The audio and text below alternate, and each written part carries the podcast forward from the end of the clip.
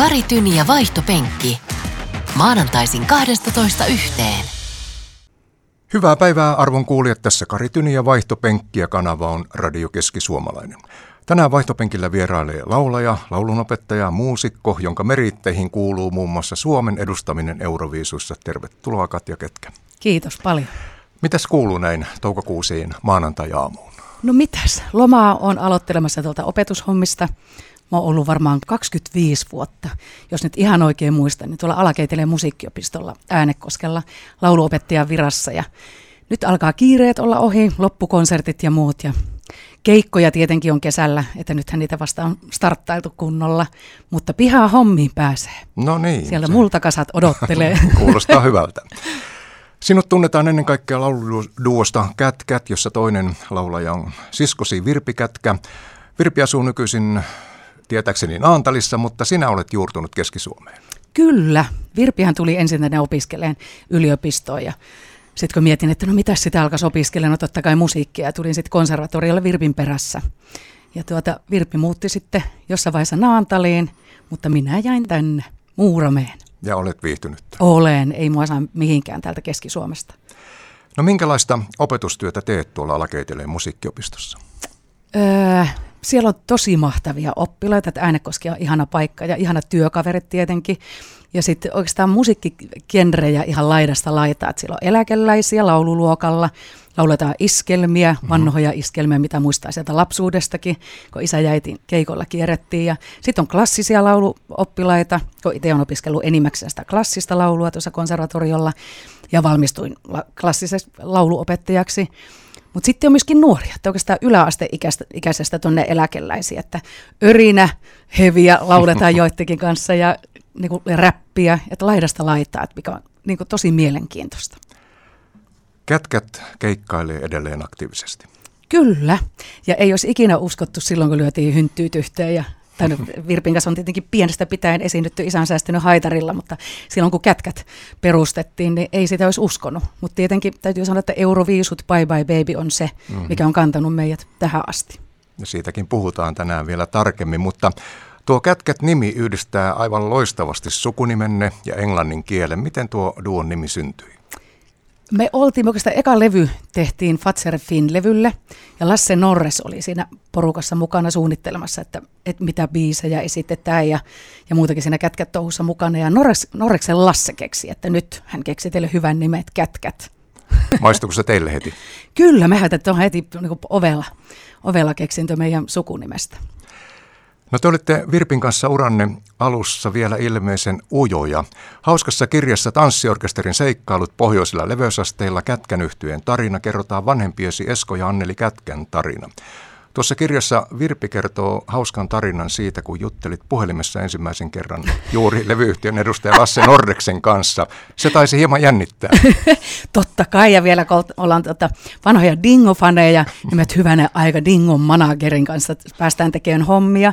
Ja sitten Lapista niin lähdettiin tuonne Helsinkiin, niin totta kai kaikki jännitti. Ja sitä paitsi, kun totta kai Helsingissä ja täälläkin porukat sanoo, että moi. Ei tuolla Lapissa koskaan sanota siellä, että terve tai heippa. Ja sitten puhelimessa, kun Lasse soitti, niin tietenkin jännitti, että voi kauhean, nyt mä puhun Lasse Norraksen kanssa, niin Lasse sanoi siihen puhelun loppuun, että moi. Niin mä oikein tiennyt, että mitä mä olisin sanonut, että hei vai moi, niin mulla tuli mau. sitten se ei voinut tehdä enää mitään, se oli ollut ja mennyt, niin mä ajattelin, että Lasse otti varmaan niin mietti, että se otti vähän tosissaan ton kätkät nimeen. Niin, se oli ihan loistava eläytyminen heti nimeen. Kyllä. Se on muuten hyvä tervehdys, Mau. Oletko käyttänyt sen jälkeen sitten? En ole sen jälkeen, kyllä se moikki alkoi taipumaan ihan hyvin sen no, jälkeen. niin. Eli vaihtopenkillä on tänään vieraana Katja Kätkä. Palataan sinun juurisi myöhemmin tässä ohjelmassa, mutta nyt puhutaan Euroviisusta ja puhutaan ensin tämän kevään Euroviisusta. Millä mielellä seurasit kääriää ja satsat saata? Oikein suurella mielenkiinnolla niin suomalaiset ja yleensäkin maailmalla jotenkin nyt seurattiin ihan niin todella, oli niin aivan mahtavat viisut. Ja monet sanoo sitä, monet muusikot, että miksi ei ole enää orkesteri, että silloin oli niin kunnon euroviisut. Se oli sitä aikaa. Että meilläkin oli vielä orkesteri ja kapellimestari Olli Ahvenlahti, mutta tuota, nehän oli silloin enemmän niin iskelmäviisut. Ja tuota, että musta on ihana, kun on tultu tähän päivään. Että nyt kun on taustanauhat, monethan vähän niin kuin, kritisoi sitä, että kun taustanauhoilla, mutta paljon monipuolisempia sovituksia. Että jos miettii, että Kääriän cha cha cha olisi ollut orkesterillinen, niin eihän se olisi ollut ton kuulonen. Mm. Että paljon mielenkiintoisemmat viisut. Se on ihan mahtavaa, kun siellä on huumoripläjäyksiä, että eri genrejä. Että tuota, ihan ja mahtavaa. Eihän tämmöistä hypeä ole koskaan ollut. Että on ihan niin kuin ennen kuulumatonta ja ihan mahtavaa tämä Kääriä ollut seurata. No Ruotsin Loreen vei kuitenkin voiton. Mitä ajattelet musiikin ammattilaisena, menikö voitto oikeaan osoitteeseen? Kääriä on itse sanonut minusta fiksusti, että, että niin kuin, tämmöiset säännöt oli tänä vuonna, että siinä oli raati puolet päättämässä.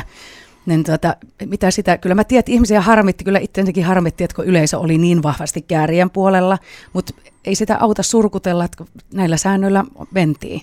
Et silloin vuonna 1994 kun me lähdettiin edustamaan, niin Suomessa, Suomen karsinnoissa äänesti pelkästään yleisö, ja sitten tuota Dublinissa taas pelkät raadit. Että kyllä me ollaan Virpin kanssa siitä lähtien niin kuin vähän vastustettu, että eikö voisi olla pelkkä yleisöäänestys. Ja Lordin voittovuonnahan oli pelkästään mm. yleisöäänestys. Että aina vaihtelee, mutta mä luulen, että tulee nyt kyllä muutoksia. Että tämä on kansanjuhla, että mä oon siinä samaa mieltä niin kuin yleisön ihmisten kanssa, että, että tuota, yleisöäänestys.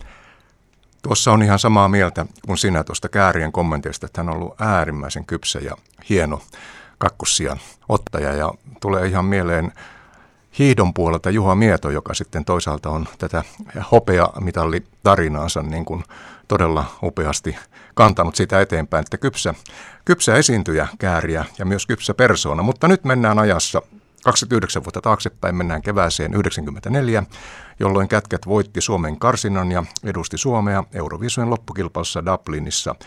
Se merkitsi teille suurta läpimurtoa. Katja, miten suurta?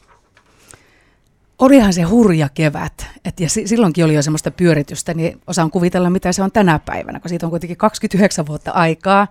Ja mä olin just aloittanut lauluopettajaopinnot konservatoriolla ja sanoin Virpille, kun meitä pyydettiin esittämään tätä Bye Bye Baby, ja mä sanoin, että tosi hyvä biisi, mutta ei lähetä. Minä olin hankasin vastaan, mm-hmm. että mä oon just aloittanut opinnot. Sitten mä mietin, että kun Virpi sanoi, että todellakin lähetään ja tota, sitten mä mietin, että no ei me kuitenkaan voiteta, kuuluisat viimeiset sanat, että mahtavat bileet Tampereella, että lähetään vaan. Mutta kyllähän se yö, se muutti ihan niin kuin kaikki. Et mä olin just luvannut lauluopettajalle, että keskityn pelkästään opintoihin. Oltiin mä tehty niin kuin, keikkoja jonkun verran. Yksin sateeseen oli meillä jo semmoinen pikkuhitti. Mutta sitten viisuvoiton jälkeen, Suomen karsintojen jälkeen, niin jouduin menemään sitten lauluopettajan ja rehtorin puheille, että nyt tarvisikin vähän vapaata. Mikä siellä oli vastaanotto? No tuo rehtorihan toi mulle kukkapuskan tietenkin, oli niin kuin, otti tosi hyvin vastaan ja lauluopettajakin oli totta kai niin sitä mieltä, että nyt täytyy keskittyä yhteen asiaan ja otin sen kevään sitten vapaata ja menin tietenkin jatkamaan niitä lauluopettajaopintoja, mutta oli ihan pakko keskittyä niihin viisuihin, koska niitä treenattiin tosi paljon. Että tuota, Kääriäkin on sitä puhunut, että sitä treenataan tosi paljon, kaikki kuviot kuntoon, että tuota, että ei tarvitse jännittää sit siellä itse mm-hmm. H-hetkessä. Ja totta kai oli paljon haastatteluja, ja TV-ohjelmia ja muuta, että me käytiin vaan kotona kääntymässä. Mutta nyt tänä päivänä se on, että sitä kierretään tuolla Euroopan maissa, ja sitten on some, mitä silloin mm-hmm. ei ollut, että kaikki niin tapahtuu paljon isommin. Mutta silloinkin kyllä mä muistan, että oltiin ihan poikki sen kevään jälkeen, että tuota, sitä vaan niin ootti, että pääsee kotiin. Voititte tosiaan Suomen karsinan tuolla Bye Bye Baby-kappaleella. Sen ovat tehneet Markku Lentonen ja Kari Salli. Alkukilpailuhan järjestettiin biisi kilpailuna säveltäjille ja sanoittajille ja kymmenen laulua valittiin Suomen finaaliin eri esittäjille. Miten Bye Bye Baby päätyi juuri teidän laulettavaksi?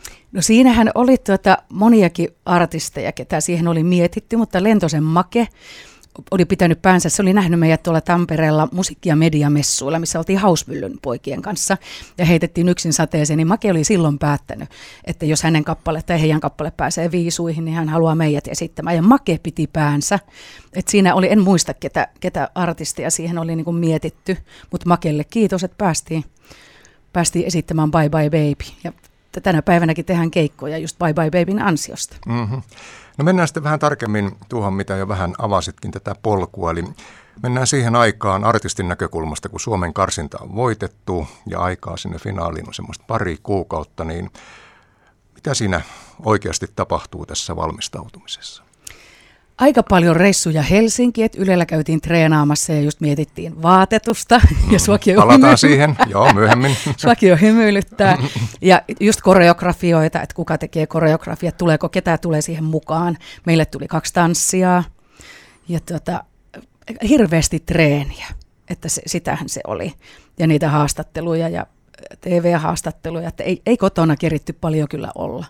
No kuka siellä on semmoinen työnjohtaja, valmentaja, kun tätä esitystä hiotaan kuntoon? Kuka sanoo siellä viimeisen sanan? Kyllähän ne oli Ylellä. Pohjahimon Erkki oli yhtenä silloin. Erkki oli tosi pitkään siellä. Viihdepäällikkönä. Kyllä, joo. joo. Niin Erkki oli ainakin yhtenä. En muista nyt, siitä on niin kauan, mutta oli siinä iso porukka kuitenkin, kenen kanssa suunniteltiin ja piettiin palavereja. No sitten mennään kuuluisiin esiintymisasuihin. Ja meillä kun tässä radiossa ei ole kuvaa, mutta meillä on mielikuva, niin aloitetaan siitä, että kerroppa nyt kaikille kuuntelijoille, minkälaiset teidän asunne olivat finaalissa? No nehän on jäänyt varmasti kaikille mieleen ja oltiinhan me itsekin silloin, että kun suunniteltiin, että ne pitää olla sellaiset asut, mitkä jää mieleen. Mm-hmm. Ja sitten kun meillä oli vähän semmoinen semmoinen maine Virpin kanssa, meillä oli eka levyn kannessakin minihameet ja tosi niin semmoisia pieniä mekkoja, mitä meillä on kyllä tänä päivänäkin, vaikka ollaan 50 täytetty. Mutta tuota, kyllä me sitten heti itse tajuttiin, että ei nämä nyt ihan semmoiset ollut, kun yritettiin, että ei mitään semmoista seksi, seksikästä imagoa, että ne olisi kuitenkin tyylikkäät. No, kaikki voi miettiä sitten, että oliko ne tyylikkäät vai ei, mutta mieleen ne jäi. Ja, tota, ja me on jälkeenpäin kyllä yritetty ostaa niitä Yleltä, mutta ei, ne ei myy. Että mä sanoin, että antakaa hinta, kun me joudutaan itsekin vuokraamaan niitä. Et silloin kun Euroviisufanit järjestää jotain pikkujouluja tai risteilyjä, paljon oltu näissä esiintymässä, niin ne melkeinpä vaatii, että ne asut pitää olla päällä. Ja ne mahtuu vielä päälle, koska sillä on sellaiset nyörit, että me pystytään vähän isontaan niitä. Ja, tuota, ja sitten ne vielä hypistelee niitä asuja, että onhan nämä varmasti aidot. Ja Yle ei todellakaan suostu teille myymään, eli se on sitten yhteistä kansakunnan historiaa, mutta tosiaan niin oliko se Kätkätin 25-vuotisjuhlissa, kun te ainakin esinnytte nämä asut päällä? Oh, silloin muun muassa jo, että aika paljon me on niitä vuokrattu, että onhan ne jäänyt, jäänyt mieleen. Ja sitten kun miettii, että toinen tai Virpin asu oli semmoinen mintun vihreä ja mulla oli pinkki, niin nythän Kääriällä oli samaa teemaa. Mm-hmm. se on niin hyvä, hyvä väriyhdistelmä, mutta ehkä vähän tyylikkäämmät oli tämän vuoden asut. Mennään siihen finaaliviikonloppuun. Tänään siis vaihtopenkillä vieraana Katja Kätkä, joka tunnetaan myös Kät Kätistä ja tunnetaan nimenomaan varmaan laajemmin siitä. Kuinka paljon aiemmin ennen loppukilpailua matkustitte silloin Dubliniin?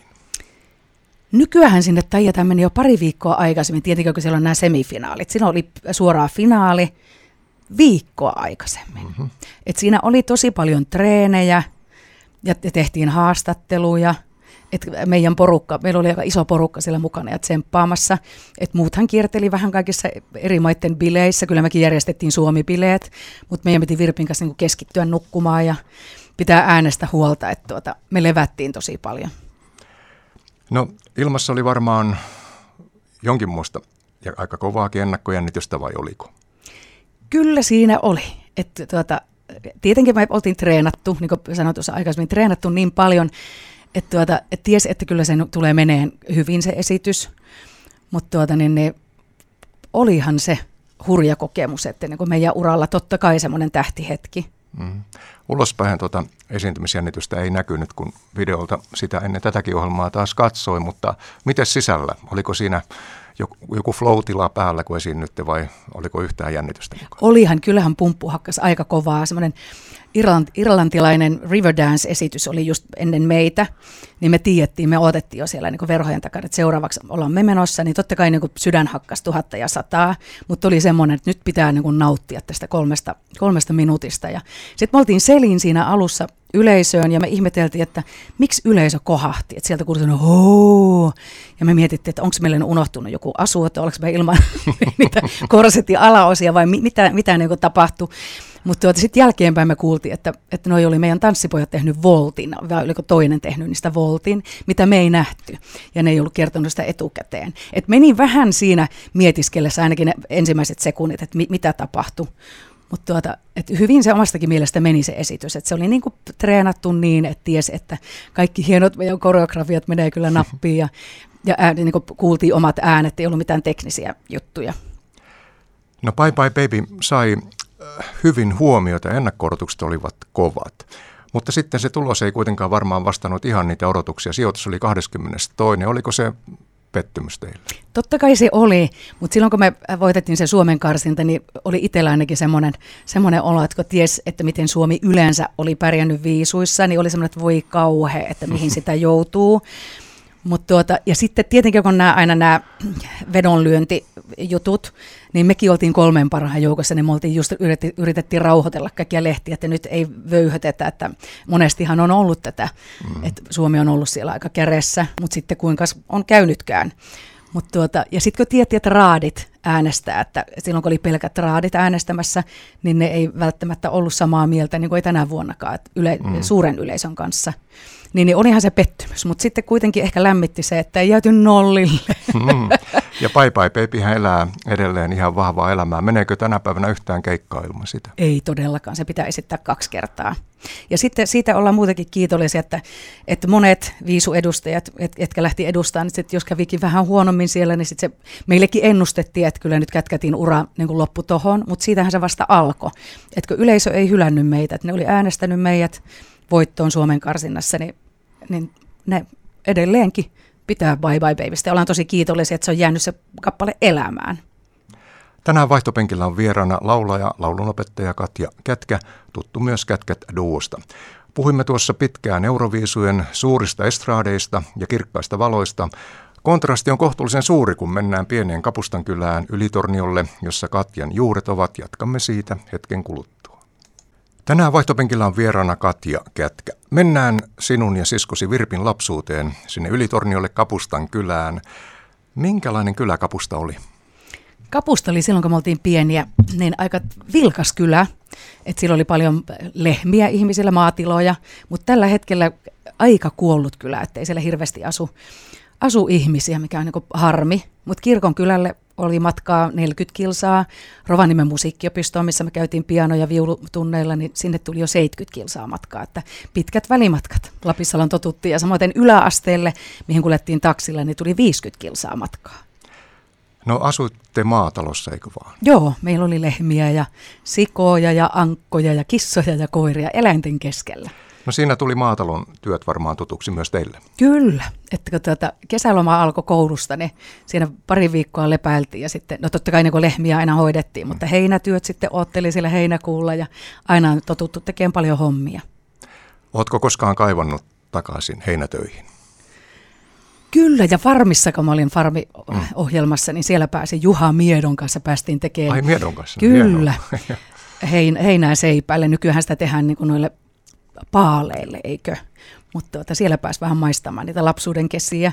Et totta kai niin kun, meidän mökki on siellä lähellä, meidän kotitalo on kyllä myyty, mutta monesti käydään siellä vähän kuikuilemassa. Siellä on kyllä vuokralaiset ja se on niin myyty jo monta kertaa se meidän talo, mutta tuota, kyllähän Ylitorni on rakas paikka. Että vanhemmat asuu siellä kirkonkylällä ja tällä hetkellä siellä Torniojoki tulvii no tosi paljon, että ei ole niin pitkään aikaa ollut monen, monen vuosikymmenen tulvia, mutta ra- erittäin rakas paikka. Isäsi Esko ja äitisi Anneli olivat paitsi maanviljelijöitä myös suosittuja ja taitavia keikkailevia muusikoita. Miten se näkyy teidän lapsuudessanne? No sillä tavalla, että me oltiin aika pienestä mukana, että me oltiin takahuoneessa, kun isä ja äiti kiersi keikkalavoilla. Ja monesti nukuttiin sitten siellä, kun kyllähän sit keikat tietenkin meni aina sinne aamuyön puolelle. Mutta sitten kun oltiin vähän isompia, niin sitten me käytiin jo laulamassa pari tangoa. Esimerkiksi Yösaaristossa on laulettu Virpin kanssa monesti siellä, tai soitettiin tamburiinia. Minkä ikäisiä te olitte? Kyllä me oltiin ala-asteella. Olisiko ollut jotain niin toisella, kolmannella luokalla, kun lähdettiin jo vähän mukaan maistaa, minkälaista on keikkailu. Ja pitkiä keikkamatkoja niin on ollut kyllä ihan mahtavaa. Että ehkä siitä se on jäänyt se semmoinen, että itsekin kun ajaa tosi pitkiä matkoja, niin ei ne tunnu missään. Ja tietenkin Lapissa, niin kuin puhuin äsken, että koulumatkat oli pitkät, niin niihin on tottunut niihin matkoihin. Niin, se on tietenkin tämmöinen mieliala kysymys, onko matka pitkä vai lyhyt vai keskimittainen. No siellä ne matkat olivat todella pitkiä ja niinhän kävi, että vanhempasi eivät aina ehtineet keikuilta kotiin aamulypsylle. Mitä silloin tapahtui, jos olitte kotona? No sittenhän me Virpin kanssa tietenkin, oltiin sen verran isompia, niin Virpi lypsi lehmät ja jossain lehdessä me sanoinkin, että Katja loi paskat. niin kyllähän me osattiin sitten isompana jo hoitaa noita lehmiä. Sitten mä muistan, että muutaman kerran, kun isä jäi yli jossain, oltiin mukana jossain Ruotsissa, jossain vähän kauempana keikkareissulla ja aamulla, aamujoista tultiin kotiin, tämä oli kesä, niin sitten me huomattiin, että lehmät on karannut laitumelta, että ne on hajottanut siellä ne aidat. Sitten lähdetään etsimään lehmiä sieltä, että hirveästi jos nukuttanut, mutta ei auttanut, me lähdettiin etsiä, että missä ne lehmät mahtaa olla. Ja aina ne sitten löytyi muutaman tunnin päästä. Eikö niin, että teillä on ikäeroa kaksi vuotta, Virpi on sua kaksi vuotta vanhempi? Joo. Joo, kyllä. No sitten haaveilitko sinä pienenä jo, että sinusta tulee laulaja? Totta kai. Me käytiin musiikkiopistossa, että mä aloitin itse muskarissa viisivuotiaana ja sitten aloin soittamaan viulua ja siirryin pianoon ja sitten äiti antoi meille vielä laulutunteja. Mutta tuota, kyllähän me sitten, silloin kun isä ja äiti oli keikoilla ja me ei oltu mukana, niin kyllä me leikittiin Virpin kanssa artisteja. Että me kuunneltiin just jotain Marionia tai Paula Koivuniemeä, Anita Hirvosta pantiin vinyylilevyltä soimaan ja sitten mä hyppäsin, tai hypättiin tuohon olohuoneen pöydälle ja sitten meillä oli mikrofoni, oliko se nyt joku deodoranttipurkki tai muu, niin sitten leikittiin, että me ollaan esiintyjiä. Et kyllä se oli pienestä asti jo semmoinen haave. Niin ja äitisi hän sai jo 80-luvulla Emille ihan levytyssopimuksen LP-levystä. Elettiin silloin aikaa, että levytyssopimus oli oikeasti kova juttu, eli hän pystyy varmaan teitä tuohon laulumaailmaan viemään hyvin. Joo, ja mä muistan, se oli myös mielenkiintoista, me oltiin mukana sillä levytysreissulla, niin äiti teki Mika Sundqvistin studiolla tämän levyn, ja, ja, tuota, ja tosi paljon keikkailivat, että tuota, kyllä se vaan jotenkin on sitten itsellekin maistunut tähän päivään asti. No nyt mä siteeraan taas tuota hauskaa mielenkiintoista kirjaa Tanssiorkesterin seikkailut pohjoisella leveysasteilla, eli Kätkän yhtyeen tarina. Sen ovat kirjoittaneet Anneli Kätkä, äitisi ja Tapio Mäki, joka oli yhtyeen basisti, ja kirja ilmestyi viime vuonna, että aika tuoretta tavaraa. Otan tästä sitaatin. Sitaatti alkaa, ja tämä on Virpin sanomaa taas kerran. Sitaatti alkaa. Haaveenani oli myös alkaa laulajaksi, esteenä oli vain valtava ujous. Sitaatti päättyy. Ujous taisi olla oikeasti aika kovaa luokkaa oli se sillä tavalla, että aina jännitti kaikki musiikkiopiston matineet, missä esiinnyttiin. Ja sitten tietenkin, kun meillä oli vieraita, niin vanhemmat sanoivat monesti, että no niin, Virpi tai Katja, soittakaapas pianolla jotain että piti, olisi pitänyt esiintyä, niin eihän me suostuttu. Tai sitten muistan, että jos meille tuli vieraita, niin me saatettiin lähteä kamariin, että oltiin tosi ujoja, että ei silloin olisi kyllä uskonut, että, että meistä tulisi artisteja. Miten te voititte sen ujouden? Oikeastaan kun me lähdettiin tosi aikaisin Helsinkiin. Mä muutin 16-vuotiaana, niin, niin ehkä sitä kautta sitä vaan niin kuin, ja sitten kun oltiin esiinnytty kuitenkin alaasteella, yläasteellakin isä säisti haitarilla, että ne aina vaan sanoi, että nyt lähtekää vaan mukaan ja esiintyy, niin ehkä sitä pikkuhiljaa niin voitti se ujouden. Ja, tuota, ja kyllä me oltiin silloinkin vielä epävarmoja, kun kätkät perustettiin vuonna 1991-1992. Pelotti ihan hirveästi kaikki haastattelut, tai jos oltiin jossain hittiohjelmassa, mitä niitä nyt olikin silloin. Esimerkiksi Kake Randeliinille oltiin laulamassa taustoja, tehtiin jotain videoa, niin mä muistan, kun jännitti ihan hirveästi. Se tuntui, että kun huulet tärisi, että jotenkin oli niin epävarma. Mutta siitä sitten pikkuhiljaa oppi luottaa itteensä, kun alkoi vaan esiintymään. No teillä on varmasti tosi läheiset välit Virpin kanssa. Mutta taustatyötä tehdessäni olen ymmärtänyt, että luonteenne ovat aika erilaiset. Taas siteraan Virpiä. no niin. Yhdessä haastattelussa hän sanoi, että Katjahan on ihan hullu.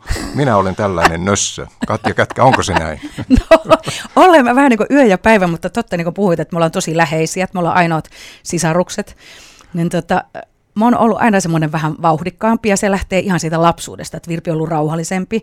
Ja samoin se, että Virpi me lähti kiltisti lukioon. Minähän peruin lukioon, kun mä että ei pitää lähteä vähän elämään, viettämään maailmalla ja vähän villiä elämää. Ja lähdin mun parhaan kaverin kanssa Espanjaan 16-vuotiaana. Et tuota, ollaan, ja tänä päivänäkin Virpi on semmoinen rauhallisempi. Että tuota, et mulla niin kuin vauhtia riittää vielä tänäkin päivänä. luin tuosta kirjasta muistaakseni, siinä se oli, että tuosta sun vilkkaudesta, että sinua taidettiin kutsua Eemeliksi. Kyllä. Et meillä oli tosi lähellä tietä meidän talo. Et siihen aikaan siinä oli aika paljon liikennettä, rekkoja ja linja-autoja ja kaikkia meni, niin mulla oli, mä olin ihan semmoinen vahteramäen Eemeli, että mä juoksin sinne tielle, mutta sitten äh, yhden kerran mä menisin jäädä rekan alle ja se tööttäisi niin kovaa, että sitten mä muistin sen jälkeen, että ei kannata sinne mennä, mutta kaiken näköisiä tempauksia mä oon kyllä järjestänyt jo pienenä.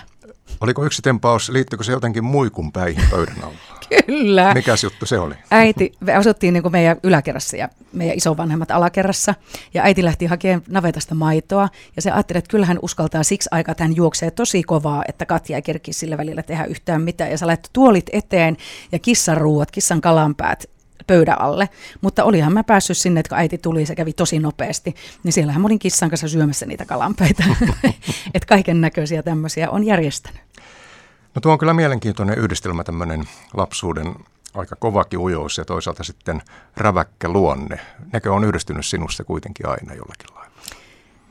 Kyllä, että mulla oli, tota, mä olin pienenä, niin kun puhut, että mä olin tosi vilkas ja vielä siksi, kun mulla oli niin kovaa vauhtia aina päällä, niin ekaluokalla on vielä kovaa juoksen, että mä pärjäsin hyvin juoksukilpailussa.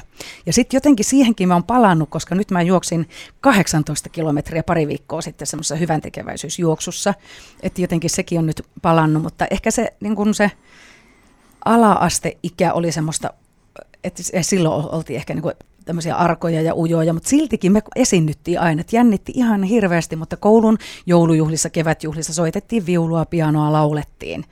Että tuota, kuitenkin niin se, voitettiin se ujous sit siinä esiintymällä. Tuliko siinä sellainen voittajan tunne, kun aina pystyy itsensä ylittämään? Kyllä, ja se oppilaillekin sanonut, että, että totta kai ne ensimmäiset konsertit ja esiintymiset jännittää, se on ihan selvä juttu. Ja edelleenkin kyllähän, ne, jos ei muuta jännitä, niin tänä päivänä jännittää se, että tuleeko porukkaa, ja onneksi sitä on riittänyt. Mutta se ujouden tai sen, sen voittaa vaan esiintymällä, että sitten oppii luottamaan itteensä, että tämä onkin kivaa. Tuo teidän arkenne, kun se liittyy niin vahvasti vanhempien keikkailuun ja Oletan, että isäsi on tässä se suurempi syyllinen sitaateissa. Ymmärsin, että tämä kotona viljelty huumorikin oli sitten sitä kovimman luokan soittajahuumoria. Kyllä, esimerkiksi tuo kirja, kun isä jäi telko sitä suunnittelemaan, niin isällä on aina ollut hauskat jutut, että mä pienestä lähtien kuultu ja ne on aika veritettyjä juttuja. Niin ne, isä jäi just puhua, että voi hyvänä aika kuinka paljon tarinoita pitää jättää pois, koska tietenkin ne herkullisemmat jutut, niin ei niitä voinut tuohon kirjaan, kirjaan laittaa, tai niitä piti vähän siistiä. Että mahtavia, mahtavia keikkamuistoja heillä kyllä on. No teilläkin taisi tulla jonkinmoinen kulttuurisokki sitten, kun olitte Speden peleissä esiintymässä ja oliko niin, että tämä huumori joutui vähän leikkauspöydälle välillä? Vitsit, no eihän me mitään muuta. Oli, Spedellä oli semmoinen osio siinä, että piti kertoa vitsi jossain vaiheessa. No eihän meillä ollut mitään muuta kuin vähän härskimpiä isän kertomia vitsejä. Niin Spede oli aina poikki, poikki ja meidän vitsit jostain syystä tietenkin leikattiin sitten pois. Mutta tuota, joo, isän kanssa edelleenkin on tosi kiva jutella aina ja hän aina kertoo näitä muistoja, niin on tosi kiva aina siellä Ylitornion mökillä yöttömässä yössä jutella. Oliko niin, että vanhempanne myös asuivat täällä Jyväskylässä tietyn jakson? Joo, muutaman vuoden, koska Virpillä oli musiikkikoulu, niin isä ja äiti tuli tänne sitten opettaa harmonikkaa ja laulua, mutta heillä oli niin kovaa ikävä sinne Lappiin. Kyllä he hy- hyviä ystäviä sai täältä, mutta Lappiin oli kovaa ikävä.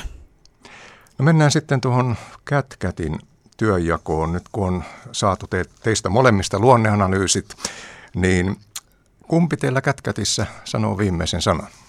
Ehkä aikaisemmin on ollut Virpi vähän enemmän semmoinen pomo, mutta tänä päivänä, ja aina meillä on kyllä mennyt hyvin, että silloin alkutaipaleella, kun oltiin vähän epävarmempia ja jännitti kaikki, niin silloin me tapeltiin enemmän. Ja oikeastaan eihän me tänä päivänä tapella juuri tai ollenkaan. Et kyllä me niin kuin, musiikkimaku meillä on ollut aina samanlainen, että kun ollaan mietitty kap, uusia kappaleita levyille, niin aina me on ollut niin kuin, oltu samaa mieltä niistä. Ja, tota, ja esiintymisvaatteet, ei meillä oikeastaan, niin kuin, me päätetään hyvin pitkälle yhdessä kaikesta. No mites tuo biisien jako ja työjako teillä menee, kun uusi biisi tulee, niin miten te lähdette käsittelemään sitä? Ensin teette että valinnan, että biisi ylittää teidän rimanne, niin miten sen työstäminen lähtee? Te olette kuitenkin duo. Eka levy me taidettiin tehdä melkein niin, että me laulettiin samaa ääntä, ehkä jotain pientä stemmaa, mutta tuota, sen jälkeen on alettu tekemään, että kertosakin, että tietenkin pitää, kun on duo, niin sit pitää laulaa äänissä. Ää, aika monesti on viime aikoina tehty niin, että Virpi laulaa A-osat, säkeistöt ja sitten kertosäkeet, niin kuin melodiat laulan minä ja Virpi laulaa sinne stemmoja. Ja vielä enemmänkin lauletaan niin kuin yhdessä sinne stemmoja. Ai sä hyppäät liidiin kertosäkeessä? Joo. Aika mielenkiintoinen ratkaisu. Joo. Mutta tuota, silleen, että lauletaan vähän vuorotellen. Joo. Mutta riippuen biiseistä, että välillä toinen laulaa vähän enemmän. Et esimerkiksi Enkelikappale on semmoinen, missä Virpi laulaa koko ajan, sitten mä laulan vain jotain ylempää stemmaa siellä kertosäkeessä. Sitten jos miettii aurinkotanssia, mikä on mun oma sävellys, mistä pitää sanoa, että se olisi striimasi kultaa, mistä mä oon Oi, erittäin otettu ja onnittelut. kiitollinen. Kiitos. Ja äh, se on Spotifyssa nyt kun Euroviisuviikko oli, niin Bye Bye Baby oli soitetuin, mutta se on viikoittain niin soitetuin. Niin Aurinkotanssia taitaa taas olla semmoinen, että missä mä laulan myöskin säkeistöt ja kertosäkeet ja Virpi laulaa stemmaa. Että riippuu kappaleesta. Tänään vaihtopenkillä siis vieraana Katja Kätkä ja puhumme Kätkätistä. No vielä sen verran, että onko teillä äänialoissa eroa vai onko teillä ihan yhtenevät äänialat? Virpi on aina laulanut vähän matalempaa, Virpi on matalampi ääni ja, äh, tota, ja semmoinen pehmeämpi, vähän hiljaisempi ääni ja mulla taas korkeampi ja vähän niin kuin vahvempi ääni. Että jotenkin ne on aina, että jos olisi kaksi samanlaista ääntä, niin musta ne ei niin sointus yhteen. Mm. Mutta kuitenkin missä on paljon samaa meidän, meidän äänissä. No sitten puhutaan vähän näistä esiintymisasuista vielä uudemman kerran. Ilmeisesti panostatte keikoillakin niihin aika lailla. Joo, ja jossain vaiheessa tuota, keksittiin, että, että pitää olla bling blingiä. Että totta kai kun arvostaa yleisöä, me niin keikan jälkeenkin, niin me jäähän, no ei ole mitään tämmöisiä niin isoja areenoita meillä, että meille sopii tämmöiset pienemmät ravintolat, yökerhot, niin me jäähän ottaa kuvia, me jäähän jutteleen yleisön kanssa. Niin ne yleisöä pitää arvostaa, niin me on haettu välillä New Yorkista, keikka-asuja Lontoosta, että pitää olla semmoiset näyttävät asut. Ja ilmeisesti korkojen kanssa on jonkinmoinen kriteeri olemassa. Kyllä, niissäkin pitää olla bling blingiä. Tänään vieraana vaihtopenkillä siis Katja Kätkä ja Virpi ja Katja Kätkän tiet johtivat musiikin opiskeluun. Jatkamme siitä hetken kuluttua. Tänään vaihtopenkillä on vieraana laulaja, muusikko, laulun opettaja Katja Kätkä. Mennään noihin opintoihin. Eli tuossa jo sanoitkin, että tulit Virpin perässä Jyväskylään opiskelemaan. Miten ne kuviot silloin oikein menivät?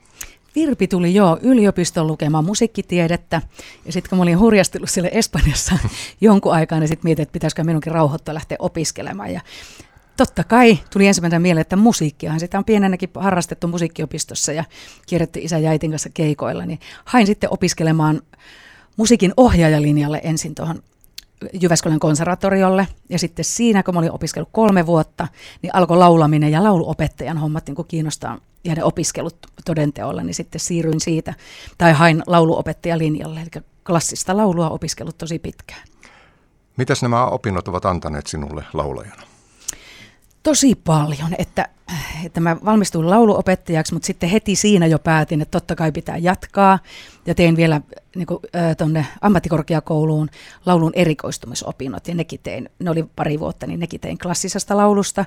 No sitten äh, pääsin opiskelu, äh, opiskeluaikoina jo tuonne Äänekosken musiikkiopistolle, alakeiteen musiikkiopistolle lauluopettajaksi. Ensin mulla oli vain yhtenä päivänä siellä oppilaita. Niin sitten mä mietin, että no niin, nyt silloin alkoi niin kuin tulla ihmisiä alkoi kiinnostaa myöskin popjats laulun opiskelu. Niin sitten mä mietin, että nyt sitäkin täytyy lähteä opiskelemaan. Että vaikka sitä oli tehnyt, mutta kun sitä ei ollut opiskellut, niin ne, sitten tuli jossain vaiheessa CVT, eli tämmöinen Tanskasta tämmöinen metodi, laulumetodi, ja sitä lähdin sitten opiskelemaan ensin vuodeksi Helsinkiin, laulaja, mikä se olikaan, joku kuitenkin vuoden linja, ja sitten siitä lähdin vielä kolmeksi vuodeksi Kööpenhaminaan opiskelemaan niin Complete vokaaltekniikan lauluopettajaksi. Mennään siihen vähän myöhemmin tarkemmin, mutta mennään vielä läpi noihin sinun perusopintoihisi, että oliko aikeesi suuntautua myös laulajana klassiseen musiikkiin? Äh, oikeastaan koko ajan ne keikat oli siinä, niin kun me piettiin taukoja, tietenkin äitiyslomat, ja sitten kun keskittyi niihin opiskeluihin, niin on aina pietty taukoja, mutta on se kuitenkin se viihdemusiikki, rytmimusiikki ollut niin vahvasti, mukana. Että kyllähän mä välillä esiinnyin, oli jossain Jyväskylän sinfonian solistina ja, ja tehtiin operaluokan kanssa operaesityksiä. Että kyllä totta kai niin kuin se kiinnosti tosi paljon ja ihanaa musiikkia pääsinkin tekemään. Mutta jotenkin aina enemmän ne jalat on ollut sillä rytmimusiikin puolella. Annapa semmoinen maanläheinen analyysi nyt siitä, että mitenkä klassinen laulu ja viihdemusiikki laulaminen eroavat toisistaan lauluteknisesti onhan klassinen laulaminen tosi niin kuin vaativaa ja erilaista. Sitten kun mä opiskelin tota Berkeleyssä eri semmoinen bostonilainen musiikkikoulu, etänä opiskelin siellä ja käytiin eri genrejä läpi, niin jotenkin kaikki muut, jos miettii jats, heavy ja tämä rytmimusiikin puoli, niin on, vaikka niissäkin on todellakin eroja, mutta verrattuna klassiseen, niin onhan se äänenkäyttö todella niin kuin erilaista. Tuleeko siinä jopa vaikeuksia joskus, koska tämmöinen oma maallikkoanalyysi on, että monesti se klassinen laulu on niin hirvittävän teknistä ja siinä saattaa joskus vähän tunne kärsiä. Niin allekirjoitatko yhtään tämmöistä näkemystä? No totta kai siinä keskitytään paljon tekniikkaan, mutta kyllä myöskin se tunne auttaa. Että kyllä me oppilaiden kanssa, kun mulla on klassisia oppilaita, niin kyllä me käydään aina se tarina läpi, että mistä se laulu kertoo. Ja siellä on ihan mahtavia tarinoita.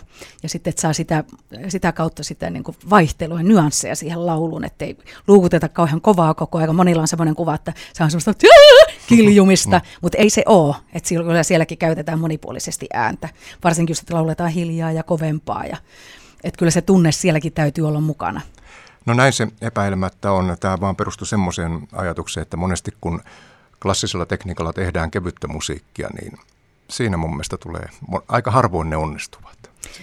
Totta, että kyllä niin tyylit täytyy tunnistaa että, tai tuntea ja osata, että jos klassisella tyylillä laulaa jotain rytmimusiikkia, niin onhan se vähän hauskan kuulosta. Että kyllä muakin kritisoitiin silloin, kun oltiin Euroviisuissa, kun mä olin opiskellut pelkästään klassista. Ja kyllähän Bye Bye Baby, sitä on tehty monta eri versiota Virpin kanssakin sen jälkeen, mutta tuota, kyllä siinä Euroviisu-esityksessä ja myöskin siinä ensimmäisessä levytyksessä kuuluu se klassinen äänenkäyttö. Että kyllä ne korkeimmat äänet tuli klassisella tekniikalla. Mutta siksi mä lähdin opiskelemaan eri genrejä ja tätä rytmimusiikkia. Että osaan myöskin siitä opettaa, koska suuri osa oppilaista tällä hetkellä haluaa oppia just laulamaan pop-rockia ja heviä ja yrinää ja kaikkia, mm-hmm. kaikkia mahdollista. No mikä sinun viestisi on ihmisille, joka sanoo, että hän ei osaa laulaa ollenkaan. Osaako, osaammeko me kaikki laulaa? Kaikki oppii laulamaan. Tuotakin mä aina ajattelin ennen sitä complete vocal tekniikkaa Tanskassa, mitä mä lähdin opiskelemaan, että, että ihmisellä joko on musiikkikorva tai sitten sillä ei ole. Mutta sitä, se on oikeastaan se on lihaksista kiinni, että sekin tämä CVT on niin kuin näyttänyt toteen, että kaikki oppii laulamaan. Että jotkut joutuu tekemään enemmän töitä sen eteen. Korvassa ei kenelläkään ole vikaa, mutta jos olet tottunut käyttämään noita äänilihaksistoa ja kurkunpäätä, niin kaikki kyllä oppii. Et mullakin on ollut sellaisia oppilaita, mitkä ei välttämättä ole osunut ääneen, vaikka on tehty mm. ääniharjoituksia, mutta kovalla työllä todellakin oppii laulamaan. Mikä sen CVTn suurin anti on? Monipuolinen äänenkäyttö että se mulla alkoi kiinnostaa heti, että, että siitä on vuosia vuosia aikaa, kun Jyväskylään tuli semmoinen tutustumiskurssi. Tanskasta tuli lauluopettaja esittelemään tätä CVT, ja mä ajattelin, että ei hyvänen aika, että ihan mahtava, tämä on mulle se niin vastaus, kun mä olin aina miettinyt silloin, kun opiskelin klassista musiikkia, ja totta kai kuuntelin Whitney Houston oli mulle, ja on edelleenkin semmoinen esikuva rytmimusiikin laulajana, ja mietin, että, että ei tämä kyllä klassista tyyliä ole, että millä tavalla he käyttää ääntä, tai Celine Dion, tai tämmöiset kovat artistit, niin tämä oli vastaus. Eli käytetään tosi monipuolisesti ääntä ja volyymihaitari on niin ihan niin ykkösestä kymppiin, että pystyy käyttämään mahdollisimman, ja äänen värit ja kaikkia efektejä, örinää, murinaa ja breikkejä, että niin pystyy tulkitsemaan, työkalut tulkita erilaisia kappaleita. Tänään vaihtopenkillä on vieraana musiikin opettaja, laulunopettaja Katja Kätkä, ja me jatkamme nyt vielä tästä laulamista sen verran, että äh, miten paljon tuossa eroako CVTn filosofia ja klassisen laulun filosofia jotenkin hengitystekniikaltaan toisistaan? Ei, kyllähän niin kuin tuki ja hengitystekniikka on sama, että aina kaikki pitää perustua siihen, että, että ei saa sattua kurkkuun, että laulamisen pitää näyttää ja kuulostaa vaivattomalta. Että se siinä on kyllä todellakin niin kuin yhteistä. Ja CVTssäkin käytiin, se on niin kuin pisimmälle tutkittu tämmöinen laulumetodi. Että siitäkin lähdetään, että tuki pitää olla kunnossa. Käytiin tosi tarkkaan kaikki lihakset läpi ja joku kysyi, että Katja, valmistut sä lääkäriksi, kun siinä käytiin niin tarkkaan kaikki asiat läpi, mutta oli niin kuin ihan mahtava koulu. No miten tietoisesti sinunkin kokemuksellasi niin pitää sitä tukea ja hengitystekniikkaa miettiä vai onko se jo lihasmuistissa automatiikka? Kyllä se on jo lihasmuistissa. Ja oppilaiden kanssakin käytetään tosi paljon mielikuvia tai liikkeitä, että se kroppa tulee, tulee luontavasti mukaan. Mutta totta kai varsinkin niin alussa siihen pitää keskittyä, että niitä pitää treenata. Yksi semmoinen nuori tyttö tuli vaan mieleen, että se oli, kävi yksityistunnilla pari, parilla tunnilla ja sanoi, että hän oli jo johonkin lasten laulukilpailuihin menossa ja sitten just sanoi, että tehdään varovasti jotain hengitysharjoituksia ja sihistiin tosi pitkään ja se, se jakso tosi pitkään sihistä. Mä sanoin, että miten, että oot sä treenannut tätä? No ollaan iskän kanssa treenattu, kun tullaan saunasta, että kumpi sihisee pitempään. hänellä oli jo se hengitystekniikka tosi hyvä. Että totta kai niin opintojen alussa pitää, pitää keskittyä siihen, että se ääni ääni kestää, että kaikki lähtee sieltä tuesta.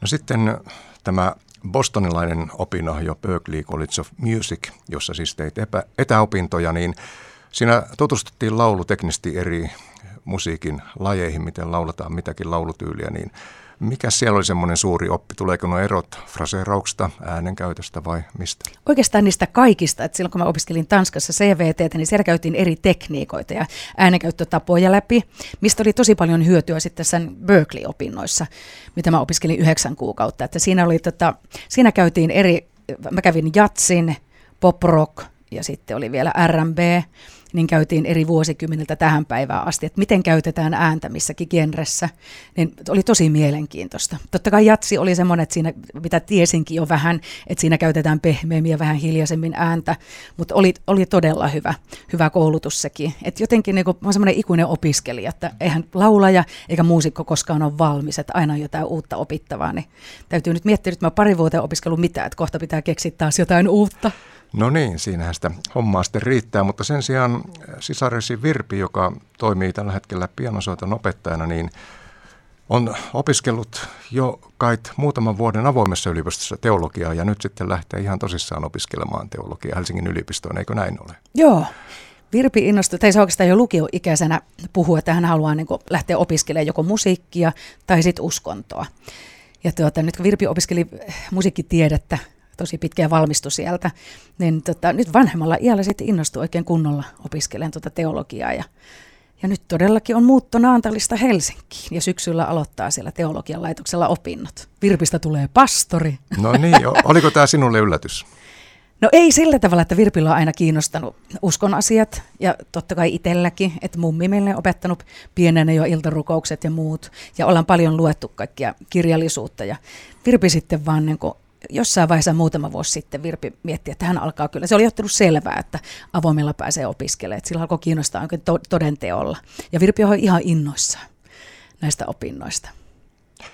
Hieno ja rohkea valinta. Mitä se vaikuttaa Kätkätin keikkailuun? No sitä mä just mietin, että kun, jos Virpistä tulee pastori, mutta ei, ei kai se nyt sen kummemmin, että varmaan ehkä niin kuin nytkin tänäkin päivänä, totta kai me ollaan vähemmän tehty keikkoja talvella, että mulla on tuo lauluopettajan virka, niin tota, ei ole tehty niin paljon keikkaa, että enemmän lomakausina, varsinkin kesällä, on tehty keikkoja. Et en mä nyt usko, että se nyt hirveästi, hirveästi muuttaa. Et Virpillä kesällä tulee olen kanssa vapaata opinnoista, niin sitten keskitytään enemmän niihin keikkoihin. Tietenkin keikkamatkat Virpillä entisestään nyt pidentyy, kun mm. Virpi muuttaa Helsinkiin. No puhutaanpa sitten asiasta toisinpäin. Onko Kätkätillä kovia tulevaisuuden suunnitelmia? Eipä oikeastaan, me on puhuttu aina sitä, että, että sitten lopetetaan lyödä niin kamat kasaan ja lopetetaan tuo tätä keikkailu, kun alkaa kyllästyttää tai ettei yleisöä riitä. Mutta vielä on tosi kiva tehdä keikkaa ja keikolla on todella paljon porukkaa, niin ei me maltata vielä lopettaa. Me Virpin kanssa keksitty tämmöinen uusi motto, että vanhana jaksaa.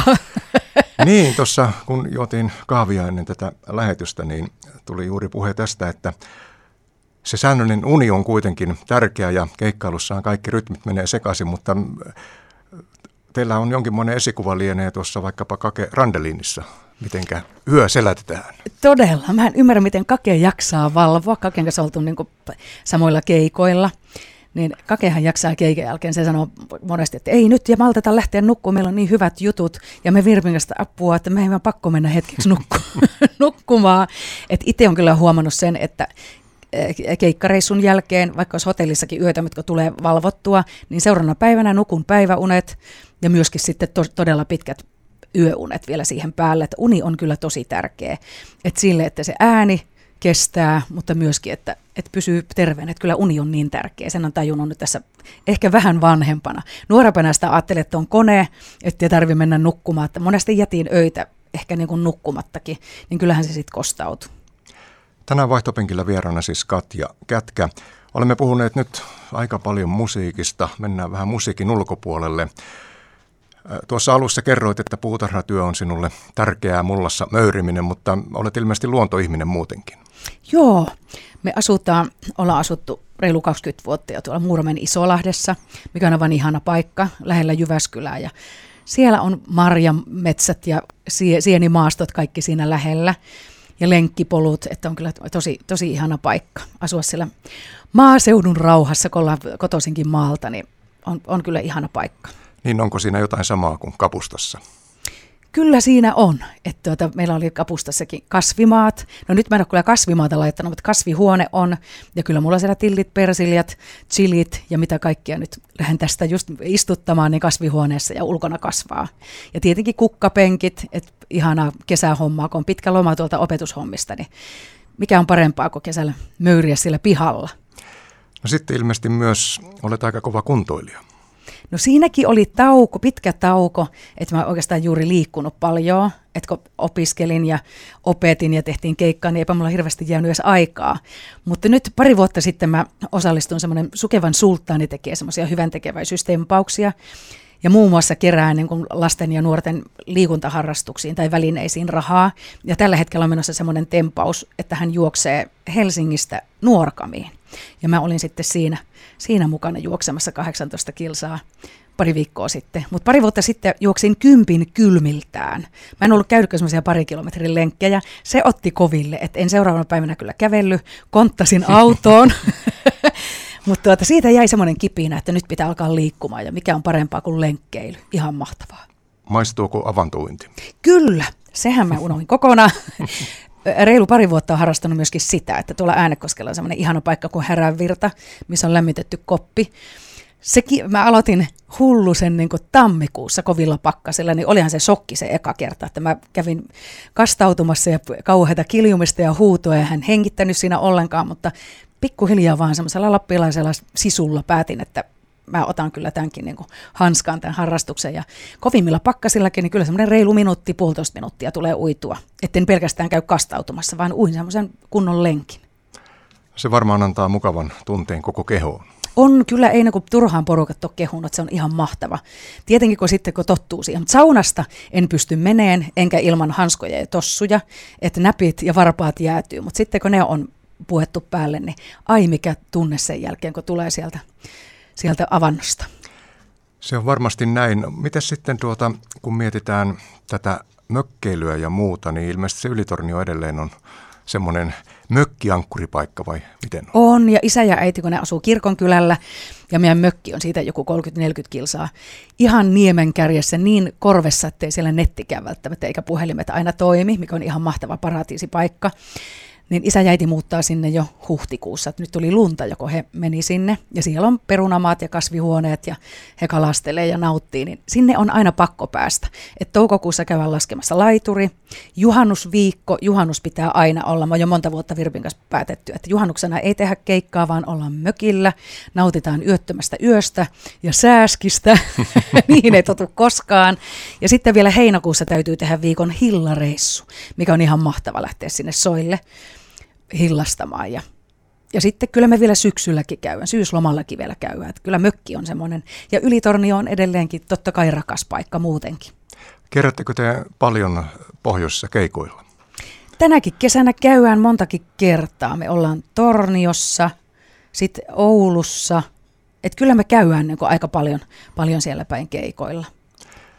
No sitten tullaan semmoiseen pienen yksinkertaiseen kysymykseen, Katja Kätkä, että minkälaisia unelmia sinulla on? Me ollaan Virpin kanssa puhuttu, että meillä on, niin kuin, me ollaan kiitollisia, että meidän unelmat on käynyt toteen. Että jotenkin tuon korona vuosien jälkeen, niin sitä oppinut, olen kiitollinen pienistäkin asioista. Että nuorempana oli just niitä unelmia, että voiko pääsis levyttämään ja pääsis artistiksi. No sekin on toteutunut ja sitten haaveiltiin, että kun saisi vielä jonkun musiikista ammatin. Sekin on toteutunut ja on tosi kiitollinen tuosta lauluopettajan virasta. Meillä on ihan mahtava porukka siellä. Sekä jo tänä päivänä ihan itsestäänselvyys, että saa viran ja edelleenkin, että saahan tehdä keikkaa.